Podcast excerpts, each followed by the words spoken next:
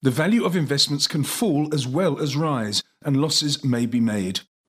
With me are Anton du Plooy and John Holmes, both analysts on the Four Factor team at Ninety One. Anton focuses on the information technology sector, while John is an industrials specialist. Gentlemen, it just seems to me that the supply chain issue is not going away. It's not transitory. It keeps on going, and it seems to have been exacerbated by quite severe lockdowns in China ongoing and also the Ukraine war ongoing as well. Maybe, Anton, I'll start with you because it seems to me that the information technology sector has been severely impacted because of these supply chain constraints. They, they were already concerned before the recent pandemic lockdowns in China, which have become quite severe, and also, of course, the war in Europe. How are the companies that you analyse managing the latest supply disruptions? Is it not only a short term problem, but maybe even medium and maybe even long term problem? Thanks, Lindsay. I think that's exactly the debate we're having at the moment. I think it's probably worth focusing on the area where we're seeing the constraints being most severe, and that's in semiconductors. So now, if you recall, COVID 19 disrupted supply chains. We had a situation where production facilities were shut, orders were cut, and companies worried about the impact of COVID on demand. As we moved through the worst of it, we saw demand snap back, and then we found ourselves in a position where demand outstripped supply. And that is still the situation we find ourselves in today. Now, as you said, the concerns are being accentuated by current um, developments, whether that's China's COVID zero policy or whether that's the war in Ukraine. And the response by the semiconductor companies has been to increase capex. So they are spending hundreds of billions of dollars to increase the capacity in order to manufacture more chips. But due to the long lead times, we're yet to see the effect of this on the supply environment. But the expectation was that we would see incremental supply hit the market at the second half of this year. Now, what we have seen in recent earnings is that actually that may be delayed. Why is that? Well, because of those supply chain constraints, we're having delivery timelines of the equipment used to manufacture those chips being extended. And so you're right. The question really is, you know, is this is a short-term phenomenon, a medium-term phenomenon, or long-term phenomenon? And I guess you know we will time will tell, but it does feel to me that we aren't anywhere near the end of those supply chain constraints on a semiconductor supply chain. Goodness me, Anton, it sounds as though you've got your work cut out. Let's go to John. In the industrial sector, what's been happening there? Same problem, different response, I would have thought.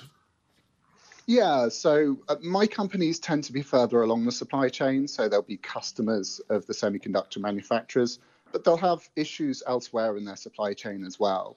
And what they've been doing over the last year to try and mitigate disruptions is first of all, diversify their supplier base where they can, uh, bring it onshore, bring it closer to their end manufacturing base, take on more inventory, again, where they can to try and smooth out disruptions, and then redesigning products to reduce reliance on certain components. So maybe less chips per unit manufactured would be a, a classic example.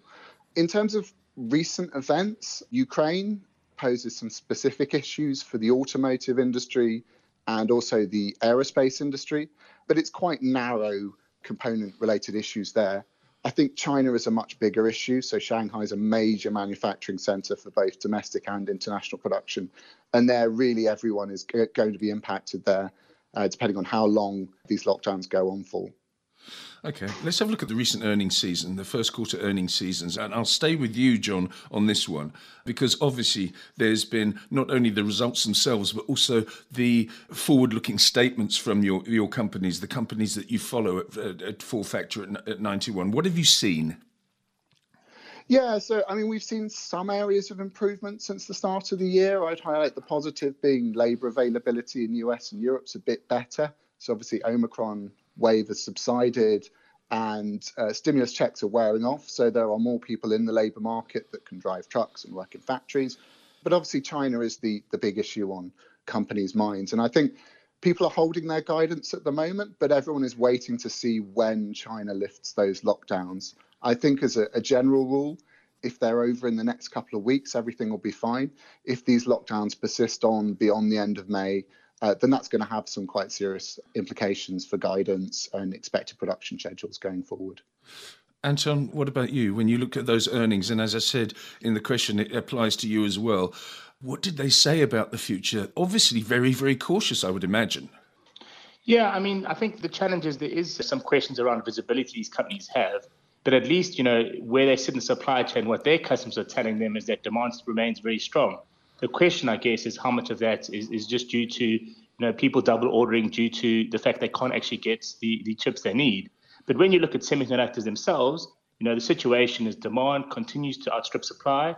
And as a consequence, companies are benefiting from high prices and great backlogs, which is translating into earnings upgrades for the sector. And again, I'll stay with you, Anton, on, on this one because there must be investment implications because things are changing almost on a, on, a, on a daily basis. What does it mean for your sector looking forward and your strategy at Ninety One Four Factor? Yeah, well, I think from a technology perspective, you know, the one avenue is to be invested in those beneficiaries, which are the semiconductor companies.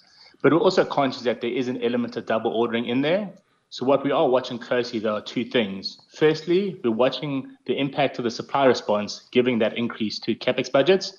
And secondly, we are watching very closely the impact on end consumer demand of rising inflation. John, what about you? Industrials, same story or a different story or a slightly tweaked story? Let me put it that way. I think I think for industrials it's harder to identify a single area of the market that you can say are going to be clear beneficiaries of the situation. Instead, what I'm doing, I think it's it's really about individual stock picking. So using our four factor investment process to identify great investment ideas.